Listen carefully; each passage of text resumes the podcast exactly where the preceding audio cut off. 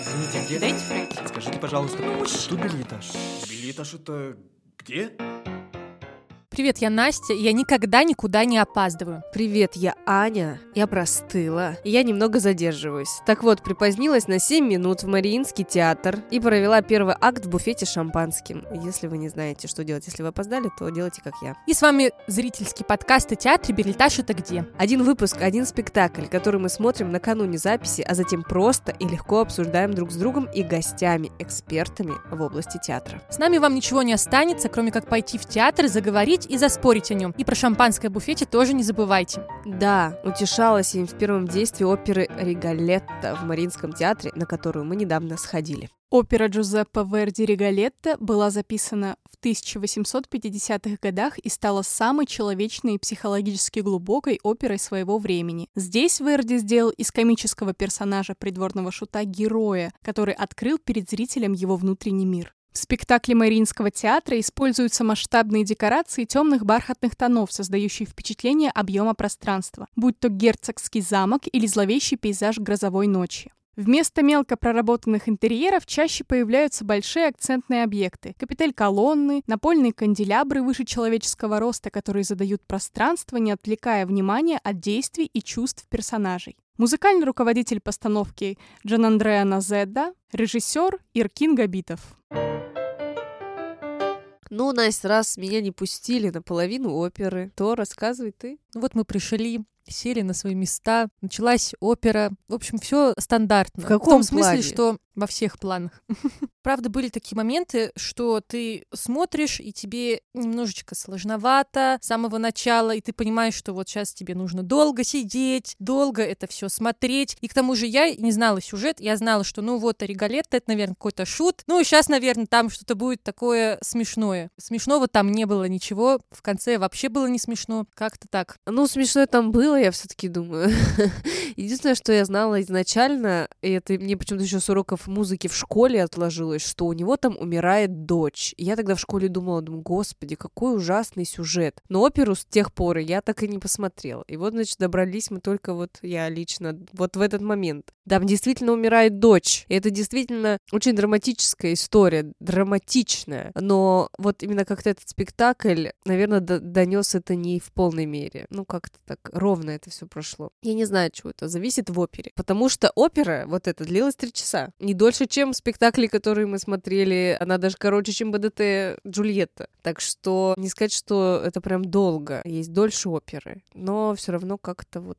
Как-то не захватило, в общем, тебя действие, которое на сцене тебе показывают. Ты сам себя втягиваешь туда, заставляешь как будто бы не отвлекаться ни на что, потому что иначе ты что-то упустишь и не поймешь. А мне кажется, должно быть наоборот. То есть со сцены тебя должны вот так захватить, и ты обо всем забываешь. Ну да, тут получилась какая-то отстраненная, наверное, постановка сама, минималистичные декорации, очень мало артистов. Ну, это по сюжету так. Ну, короче, как-то да, холодно так. А, ну там смешное было. Ну, во-первых, там это самая известная ария. Может, она не смешная, но ты хотя бы приободряешься. Типа вот это сердце красавицы, красавицы склонно к измене и к перемене, но только там по-итальянски.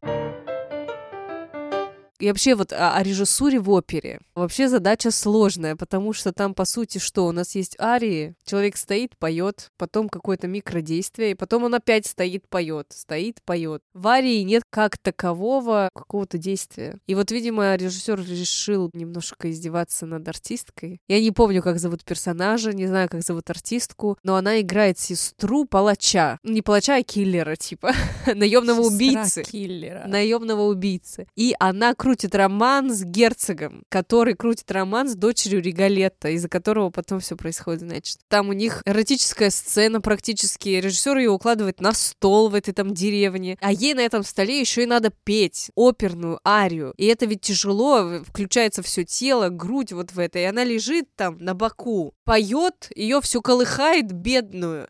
И она еще пытается что-то там к нему как-то обратиться, что-то целовать, обнимать. Ну, короче, вот это мне было смешно, если если честно, потому что это не э, эротично получилось, и мне кажется, на песню повлияло, в смысле, на исполнение. В общем, короче, так что мне было смешно. Может быть, если попробовать разобраться в режиссуре оперы, тогда, если мы понимаем, что у нас есть вот отдельно стоящий персонаж, и он не может как-то суперактивно двигаться, то, может быть, дополнить это действие какой-то массовкой или какими-то другими, не знаю, штуками.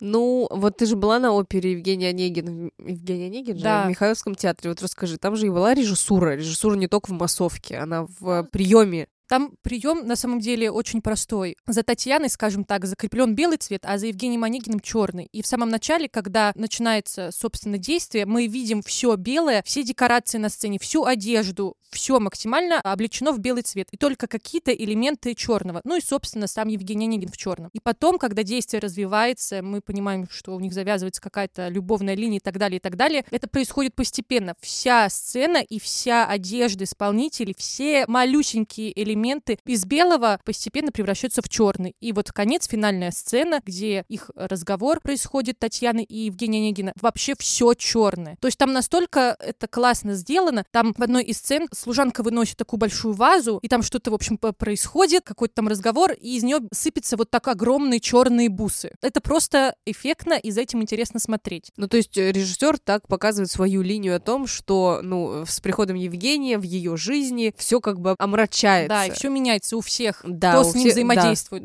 Ну да. А тут не сказать, что были какие-то супер сценические решения. Ну да, это все были объемные там двери, вот эти канделябры, все такое большое. Ну, это подчеркивало как бы дух времени, который нам на сцене показывают. Ну, не более того. Ну, короче, как-то да. Мы не будем долго разговаривать, потому что мы очень все хорошо обсудили с гостей, да? Да. И мы перейдем к этой части выпуска. Продолжим разговор об опере с Юлией Белявской, оперной певицей, вокальным педагогом, блогером и приятным человеком. Юля, привет. Привет. Сразу с вопроса суперсложного. Скажи, пожалуйста, что делать, если ты первый раз на опере и не понимаешь, почему все стоят и поют, а слов я не понимаю? Так, ну, во-первых, паниковать точно не стоит, потому что в современном оперном театре практически везде есть субтитры. Что на русские спектакли, что не на русские, неважно на каком языке будет спектакль, или внизу под сценой, или наверху, или по бокам. Есть какие-то субтитры, поэтому вы можете прочитать. Из чего у нас опера состоит в принципе? У нас есть какие-то отдельные сольные номера, где у нас главные персонажи раскрывают свои чувства. То есть мы сейчас, если пойдем не от истории, а вот от современности, все же смотрели какие-то там диснеевские мультики и так далее, и там идет идет развитие, а потом у главного персонажа что-то ну такое случилось, что слов уже просто не хватает, и он начинает петь. Вот здесь то же самое происходит. То есть у главного героя настолько его переполняют чувства, что просто так сказать или сделать что-то он уже не может. Поэтому своим возникнувшим чувствам он передает их через музыку. И в этот момент на самом деле арии, сольные номера, это очень сложные номера технически для вокалиста. Тут можно их сравнить с настоящим спортсменом, который совершает какой-то сложный спортивный элемент. Он должен быть сконцентрирован максимально на своем спортивном элементе, то, что он делает прямо сейчас. Поэтому какими-то лишними движениями его отвлекать не стоит. Мы, конечно, сейчас уже привыкли к тому, что там всякие суперзвезды еще и танцуют, их там и поднимают в небо, и они катаются на мотоциклах или еще на чем-нибудь. Короче, все что угодно. И они при этом еще поют, но давайте не забывать о том, что некоторые из них поют под фонограмму, и поэтому им намного проще. Оперный певец, он не пользуется ни микрофоном, ни минусовкой, ни плюсовкой, ничем. Он исполняет все в конкретный момент, поэтому ему нужно вот все свое нутро, всю свою концентрацию направить исключительно на то, чтобы в данный конкретный момент все выполнить идеально. Поэтому, да, он может простоять 10 минут на одном месте и просто махать руками в разные стороны, там закидывать их и показывать, как они страдают, и все. Ну вот мы были в воскресенье, и прилично так людей подушло. Ну, то есть, значит, они с чем-то сталкиваются, что они не могут пересидеть. Чем лучше ты будешь понимать, про что опера вообще, чем лучше ты к ней подготовишься заранее, тем больше она тебе удовольствие принесет. Поэтому, если ты пришел вообще нуб, ну вот вообще ничего не знаешь, такое свадьба Фигара, э, ну там, наверное, что-то про свадьбу, ну может свадьба в Малиновке или там сваты какие-нибудь кек, э, горько, наверное, следующая часть. Вот, ну пойду гляну, а там какие-то речитативы, там какой-то итальянский, люди прыгают, бегают, что-то из себя изображают, ничего не понятно, музыка непонятная, незнакомая, ее много, и это очень огромное количество материала, поэтому даже люди, которые долго уже в этом искусстве, вот даже я, я уже, я не знаю, сколько, 20 лет я этим всем занимаюсь, но я после каждого спектакля выхожу просто вымотанная, я реально выхожу мокрая, потому что я сижу, вот это все смотрю, вникаю, и у меня пухнет голова. Это тяжело. Я не знаю, как э, могут выйти люди вообще после таких спектаклей, такие, ой, ну так классно было, весело, так хорошо провела время. Я выхожу, у меня голова чугунная, я вообще не понимаю, что происходит. Моя задача просто дойти до дома и лечь спать. Все. Поэтому, если вы пришли в оперу, и вам кажется, что вы ничего не понимаете, поверьте, вы не одни здесь такие. Ура! Все нормально. Класс. А как тогда себя подготовить к походу в оперу? Потому что, когда мы записывали первый выпуск с театроведом Катей Пахомовой, она, например, говорила, что если ты идешь в драматический театр, то не нужно читать статьи критиков и детально изучать спектакль. Нужно вот прийти и получить впечатление. А в опере, значит, как-то Но в по-другому опере работает. нужно подготовиться немножко, иначе будет сложнее. Во-первых, нужно выбрать правильный спектакль. Вот как это сделать? Как вот Ну, понять? с чего начать лучше? Ну, вот пошли на регалет, и я такая, так, ну это вроде шут, Мы, конечно, Ну, не первый раз там- на опере, вот, но и она была не супер длинная, то есть это еще... Да, вот это вот самое важное для начала. Если вы понимаете, что так, ну для меня опера это испытание. Вот мне нужно пойти там, я не знаю, я хочу своего парня сводить в театр. Он не любит, а я вообще туда первый раз иду, ну просто надо фотку в Инстаграм сделать. Но вдруг мне понравится. Нужно выбрать спектакль, который не будет идти очень долго. Не нужно выбирать там, не знаю, пиковую даму или Аиду. Аида был- пять часов идет, У нас ребят. был такой опыт, мы не досидели пиковую даму, честно. Поэтому не нужно идти, не нужно вот делать этот культурный подвиг, идти на какой-то суперспектакль. Выбирайте что-то не очень продолжительное. Какой-нибудь даже Евгений Онегин или Богема, или да даже Иоланта. Вообще, Иоланта просто best of the best. Сколько она там идет? Два часа. Прекрасная опера. Замечательно заканчивается. Никто не умирает, все живы и счастливы. Вот это это идеально. Да, записывай. Также лучше выбрать что-то не из 20 века. Посмотрите вот там, допустим, какой-нибудь Прокофьев. Не, наверное, лучше сначала не стоит. Вы будете не готовы к этой музыке, потому что музыка 20 века, она специфическая, и она для неподготовленного зрителя очень сложная. Поэтому лучше выбрать что-то классическое. Если вы хотите прям супер-супер классику, ну возьмите вы Моцарта. Та же «Волшебная флейта», «Свадьба Фигара», супер спектакли. Если хочется какой-то драмы, хочется эмоций, возьмите Пучини, возьмите Верди, Богема, Травиата, Бизе, Кармен, тоже супер оперы. Там страсти такие, что вам точно не будет скучно. Главное, досидите до конца, там самое интересное в конце. В Богеме будете плакать в конце, в Травиате будете плакать в конце, Кармен тоже. Все будете плакать. Главное, чтобы это было эмоционально насыщенно, потому что если вы пойдете даже, например, взять какой-нибудь Фауста Гуно, классная опера, очень насыщенная, очень интересная, есть номера достаточно популярные, и вы наверняка что-то из них слышали. Ну, например, там есть такая длинная сцена у Маргариты и Фауста, что там даже уже готовый слушатель, он хочет спать. Зачем нам туда идти? А вот, например, если мы пойдем на Кармен, куплет Тореадора мы уже знаем, начало четвертого действия мы уже знаем, Хабанеру мы уже знаем, потому что половина блогеров это в своих блогах использовали эту музыку как веселую. Вот. Супер! Вообще просто прекрасно. Выбирайте вот что-то такое, что будет не слишком тяжелым для вас, потому что и так материала будет слишком много. Все, мы запомнили. Короче, от простого к сложному. Да, не нужно усложнять заранее. Нафига читать сразу Улиса Джойса, если ты даже Шекспира не читал? Да, задумайтесь об этом на досуге. Почему в опере непонятны слова? Так, Вот уточняющий вопрос. Это проблема исполнителей или зрителей? Или жанра. Или все-таки петь надо так, чтобы было понятно? Или что-то я не понимаю? Вот. Вот здесь я смотрю на эту ситуацию с нескольких сторон. Я понимаю вас как зритель, потому что мне тоже хочется, чтобы я понимала слова. Я смотрю на это как исполнитель, и мне вообще так плевать, поймете вы или нет мои слова. Мне главное, чтобы я смогла это спеть. Если сейчас я говорю об этом как вокальный педагог, то речевая позиция и вокальная, они немножко отличаются друг от друга. То есть даже вот сейчас я с вами разговариваю обычным голосом, а могу разговаривать вот так, как типичная оперная певица. И, конечно, вы уже будете понимать немножко меньше, чем обычно. Здесь вот, вот именно вот в такой позиции, которую я показала только что, петь будет намного удобнее. То есть я вот такая вот спела вот здесь, ха-ха-ха, все. Все, мне больше ничего не надо делать, мне распеваться не надо. Я уже ввела э, свою речь в вокальную позицию, и, к сожалению, она не всегда будет понятна слушателю. Если мы посмотрим любую арию, она ведь не статична, там есть то низкие ноты, то высокие, она так прям горочком идет. И мы все идем послушать певцов ради их красивых высоких нот. И когда они там на этих нотах зависают, мы все такие, вау, как красиво, все классно. Но для того, чтобы это сделать, нужно так постараться. И иногда нужно делать определенные манипуляции для того, чтобы эту ноту исполнить. И не всегда буква А будет соответствовать букве А. И не всегда на верхней ноте я буду говорить там все слова. Мне лишь бы ноту взять вообще. Поэтому иногда, к сожалению, это практически невозможно можно, но это уже я говорю с точки зрения вокальной педагогики. Ну, хотя и там бывает. Но э, на самом проблемы. деле,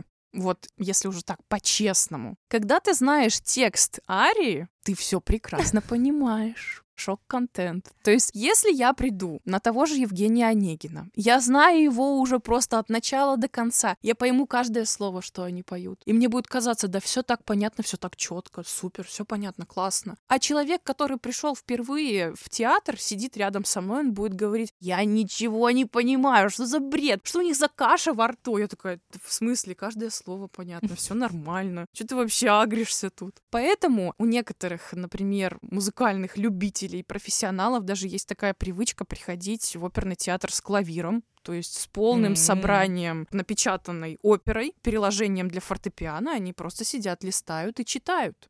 Тоже Какой-то как супер вариант. прошаренный уровень, наверное. Да, люди приходят, смотрят, и иногда такие, «А, вот тут не то, но тут ты спел, а тут не вот это слово было. Есть и такие, конечно. И, в принципе, вот это то, что я еще хотела сказать. Вы послушайте сегодняшних рэп-артистов. Ну, Что да. вам там понятно вообще? Вы хотите, чтобы в опере было что-то слышно? Вы послушайте скриптонита. Алло. Ну да, там надо такой, а, тут вот это слово, Да, там вообще ничего не серьёзно?» понятно. Такой, слушаешь новый трек инстасамки, такой, а что она сказала? Пойду почитаю слова. А, а вот теперь понятно. Ну так вот то же самое с письмом Татьяны сделайте, будьте добры. Все, в общем, вопроси- вопросиков нет. Все, объяснили оперу на Вопросы отпали. скриптоните, все сразу стало понятно. Все бы так делали сразу, ребят. Ну,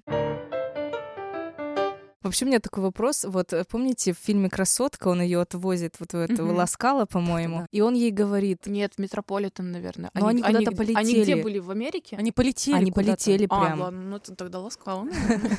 В общем, она типа не была на опере. Он говорит, вот если ты сейчас ей как бы проникнешься, то все, ты полюбишь на всю жизнь. А если нет, то нет. И вот я думаю, что я не помню, когда я первый раз была на опере, но все-таки так сильно не прониклась, как, например, балетом. И вот вопрос такой: вот если ты не проникся с первого раза, все, на себе можно поставить крест или нет? Если ты не как красотка заплакала на травиате в красном платье, то Или всё. можно себя еще чуть-чуть Ну, по- а если попытать ты куда-нибудь маслины в сходить? первый раз попробовала, и тебе вообще не понравилось, а потом через три года ты внезапно постарела и такая, блин, ну я теперь могу маслины есть, уже вкусно. Ну тут то же самое, просто может не совпасть все что угодно. Настроение, погода, спектакль, артисты плохие были, играли плохо, пели плохо, и такая, все, да ну нафиг. А еще я устала, мне голова болит, и ноги мокрые после этого Питера. Вообще ничего не могу, не буду я больше в эту оперу ходить. А потом случайно нашла на ютубе какую-нибудь запись, и там, не знаю, какая-нибудь Диана Дамрау пела «Царицу ночь».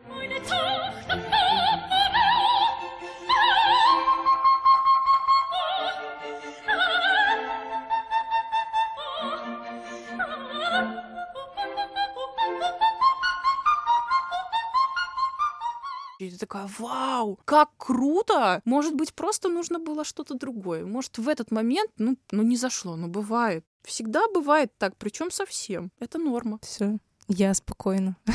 Ну, одно дело вот воспринимать отдельно какую-нибудь арию, ты загуглил, такой, вау, как Мгм. круто. А другое дело прийти на спектакль, и, допустим, большую часть ты такой, ладно, ладно, ладно, ладно, потом бац, какая-то ария, все хорошо, потом опять на-на-на-на-на-на.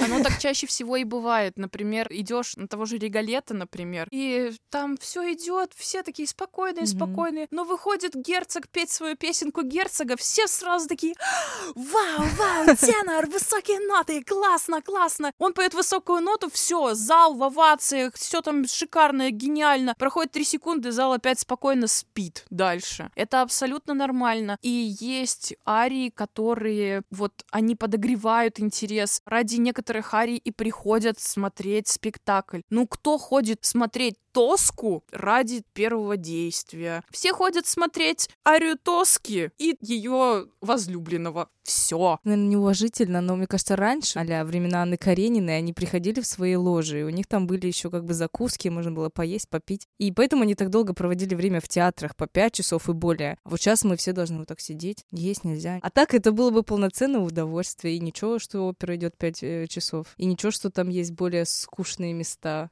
Надо как-то, мне кажется, Ну, с одной стороны, я с тобой согласна. модифицировать э, театр. Да, да, с одной стороны, да, неплохо. И, например, есть же оперы намного длиннее. Взять оперы Вагнера, это же не высидеть вообще. Там идут оперы по пять часов. А если кольцо не Белунга, оно же вообще там почти неделю идет.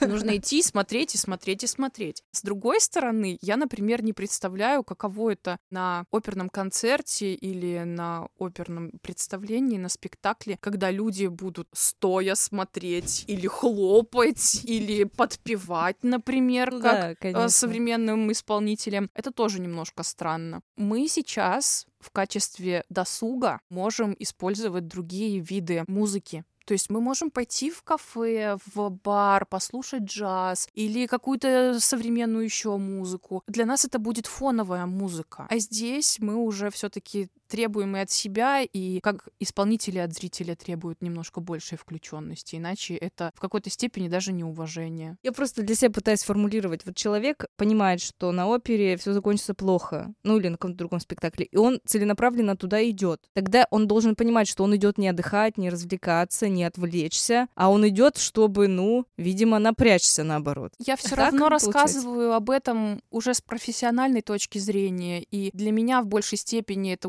усердный труд, когда я сижу на спектакле. А для человека, который пришел в первый раз или просто ходит туда не так часто, но ради своего удовольствия, он просто будет наслаждаться красотой голоса артиста, он будет наслаждаться актерской игрой, он будет наслаждаться сюжетом, декорациями, игрой оркестра, даже если там все будет не идеально. Сам факт того, что человек приобщился к высокому искусству, уже поднимет его настроение. Даже если это не идеально, даже если это ненадолго. Вот, допустим, там человек сидит в офисе целыми днями, и вот он решил сходить в оперу. Да для него даже выйти в красивом платье это уже такой праздник. А еще послушать, как люди поют, а он никогда так в жизни петь не будет. Это уже счастье. Поэтому кто там умер в конце или не умер, это не так важно. Главное — это шампанское в буфете. Все мы вывели идеальную Да, комбинацию рецепт похода, похода в оперу. оперу. Ну и вообще в Да, театр, в общем-то. Да. Юль, можешь просто объяснить, в чем сложность работы оперного певца и певицы? Вокальное искусство — это очень тонкое искусство, и проблема заключается в том, что для того, чтобы научиться хорошо петь, невозможно просто нажать одну какую-то кнопку. Мы не видим свой голосовой аппарат, и поэтому мы все делаем на ощупь. Мы зависим от собственного тела, и поэтому в любой день, вот у меня сегодня плохое настроение, я не выспался, я поел, я не поел, голос может звучать по-разному. И поэтому нам нужно подстраиваться, нам нужно искать какие-то ухищрения, нам нужно очень много лет потратить на то, чтобы понять, что происходит у нас в голосовом аппарате, чтобы научиться его полностью контролировать и исполнять то, что написали композиторы. Ты должен хорошо знать сольфеджио, чтобы быстро учить новые партии. Ты должен знать хорошо несколько иностранных языков для того, чтобы петь на иностранных языках. В то же время, из-за того, что конкуренция очень большая, ты должен быть еще физически привлекателен. То есть я говорю не только про физическую форму. Тут многие уже, я надеюсь, в курсе о том, что певец не обязательно должен быть толстым. И это, к сожалению, уже вообще неправда. Я просто... Это моя боль, простите. Ну, есть такой, типа, шаблон. да. Ну, конечно, если ты оперный певец, то ты должен быть как Лучано Повороте, Монсеррат Кабалье и Николай Басков. Сейчас оперный бизнес ничем не отличается от шоу-бизнеса, поэтому если ты физически привлекателен, если ты стройный, красивый, у тебя намного больше шансов. То есть певцов настолько много, что ты, вот если ты просто красиво поешь, этого уже недостаточно. Как вообще устроена оперная система? Как стать оперным артистом? И что проходит человек, где он там учится? Я не знаю, как это вообще? Есть несколько вариантов, но самая такая классическая схема — это сначала музыкальная школа, потом... Музыкальная школа, на самом деле, на любом направлении. Кто-то идет сразу на хоровое или вокальное, но есть случаи, когда скрипач или пианистка, музыковед, вообще без разницы. Потом идет музыкальный колледж, потом идет высшее учебное заведение, консерватория, университет, и дальше уже как повезет. Кто-то идет в какие-то молодежные программы, кто-то через конкурсы выбивается в театре, кто-то делает свою карьеру через агентов. Даже есть так. очень много разных вариантов. Да, есть оперные агенты, оперное агентство. Если ты туда попадешь, все будет супер. Если нет, то пиши пропало. Пытайся сам найти себе концертные площадки, какие-то контракты и так далее. То есть вот такая схема, она самая классическая, но на самом деле вариантов превеликое множество. Расскажи, как вообще ты к этой профессии пришла? Мне кажется, у меня не было выбора, потому что, когда я пришла в музыкальную школу, я сама попросилась в музыкальную школу, потому что мне в пять лет казалось, что это просто, ну, так круто. Все взрослые дети ходили в музыкалку. Я такая, я тоже хочу, я взрослая. Я пришла к родителям, говорю, мама, пап, я хочу музыкалку. У нас нет вообще музыкантов в семье. Они такие, ну ладно, пойдем. Меня сразу не взяли, потому что я была очень маленькая. Я устроила им там истерику. Они сказали, ну ладно, через год приходите. И когда я пришла и спела грустную песенку про перепелочку, Грустная песенка про перепелочку. ну вот это «Наша перепелка старенькая стала, ты ж моя, ты ж моя перепелочка». И заплакала в конце. Ты знала, ты знала, на что давить нажалась. Да, и мне сказали, ну вот, пришла настоящая оперная певица. Ну, у меня не было выбора, ребят. И потом я училась, я училась на фортепианном отделении, и несмотря на это, я понимала, что мне больше всего нравится петь. И потом как-то мне педагог по вокалу дала там то романс, то мы дуэт Лизы и Полины пели из «Пиковой дамы» с девочкой. В 13 лет. Гениально. Я такая, это так сложно, поэтому мне так нравится. И поэтому я решила вот этим заниматься, потому что это просто дико было сложно для меня, и поэтому интересно. Ведь даже вот почему оперу так сложно слушать? Ну там столько мелодического материала. Но если ты разберешь хотя бы увертюру, вот эту вот первую часть оркестровую, которая идет до самого какого-то сценического действия, там написана вся опера в увертюре. То есть ты можешь отследить по маленьким мотивчикам. Вот если ты знаешь уже эту оперу, и ты смотришь, слушаешь увертюру опять, такой, мамочки, так, так вот, вот это. А тут вот это, а тут вот это, я это уже слышал. Типа прям мелодия Обалдеть. повторена? Да. То есть у каждого персонажа чаще всего есть своя лейт-тема или лейт-мотив. И они очень часто используются в увертюре. Вот там прям мелодическим языком рассказано, что сначала вот это, а потом вот это, а вот тут плохо, а вот здесь вот хорошо. И то есть даже поэтому уже все можно понять. Типа краткое содержание. Короче, Да. спойлер получается сразу в самом начале. Это Ну, как посмотреть фильм «Начало» один раз или какой-нибудь «Остров проклятых» посмотреть сначала один раз с Леонардо Ди Каприо такой «Вау, вау, прикольно!» А потом посмотреть второй раз и «Так с самого начала было все понятно!» Почему я этого не заметил? И тут то же самое происходит. Настолько это многослойный тип искусства, вид искусства, что ты вот погружаешься туда, и ты понимаешь, я такой тупой. Мне так еще много всего нужно узнать. Мне так это все нравится. А какую роль ты бы хотела спеть, которую еще не пела? Я думала... Или партию, я, как я правильно? знала, что вы зададите мне этот вопрос. Я долго думала о том, думаю, ну вот мне сказать что-то такое классическое или что. Но на самом деле, вот я уже сказала, что я люблю сложную музыку. Музыка 20 века — это просто дико сложная музыка. И я бы хотела что-то исполнить из этого. Например, каких-нибудь там экспрессионистов, Лулу Берга.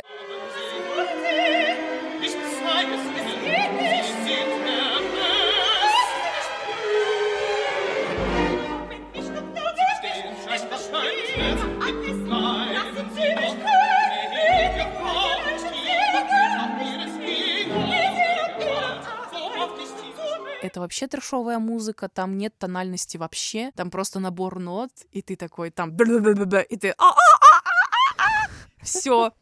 И вот я такое хочу. Или там Соломея Штрауса.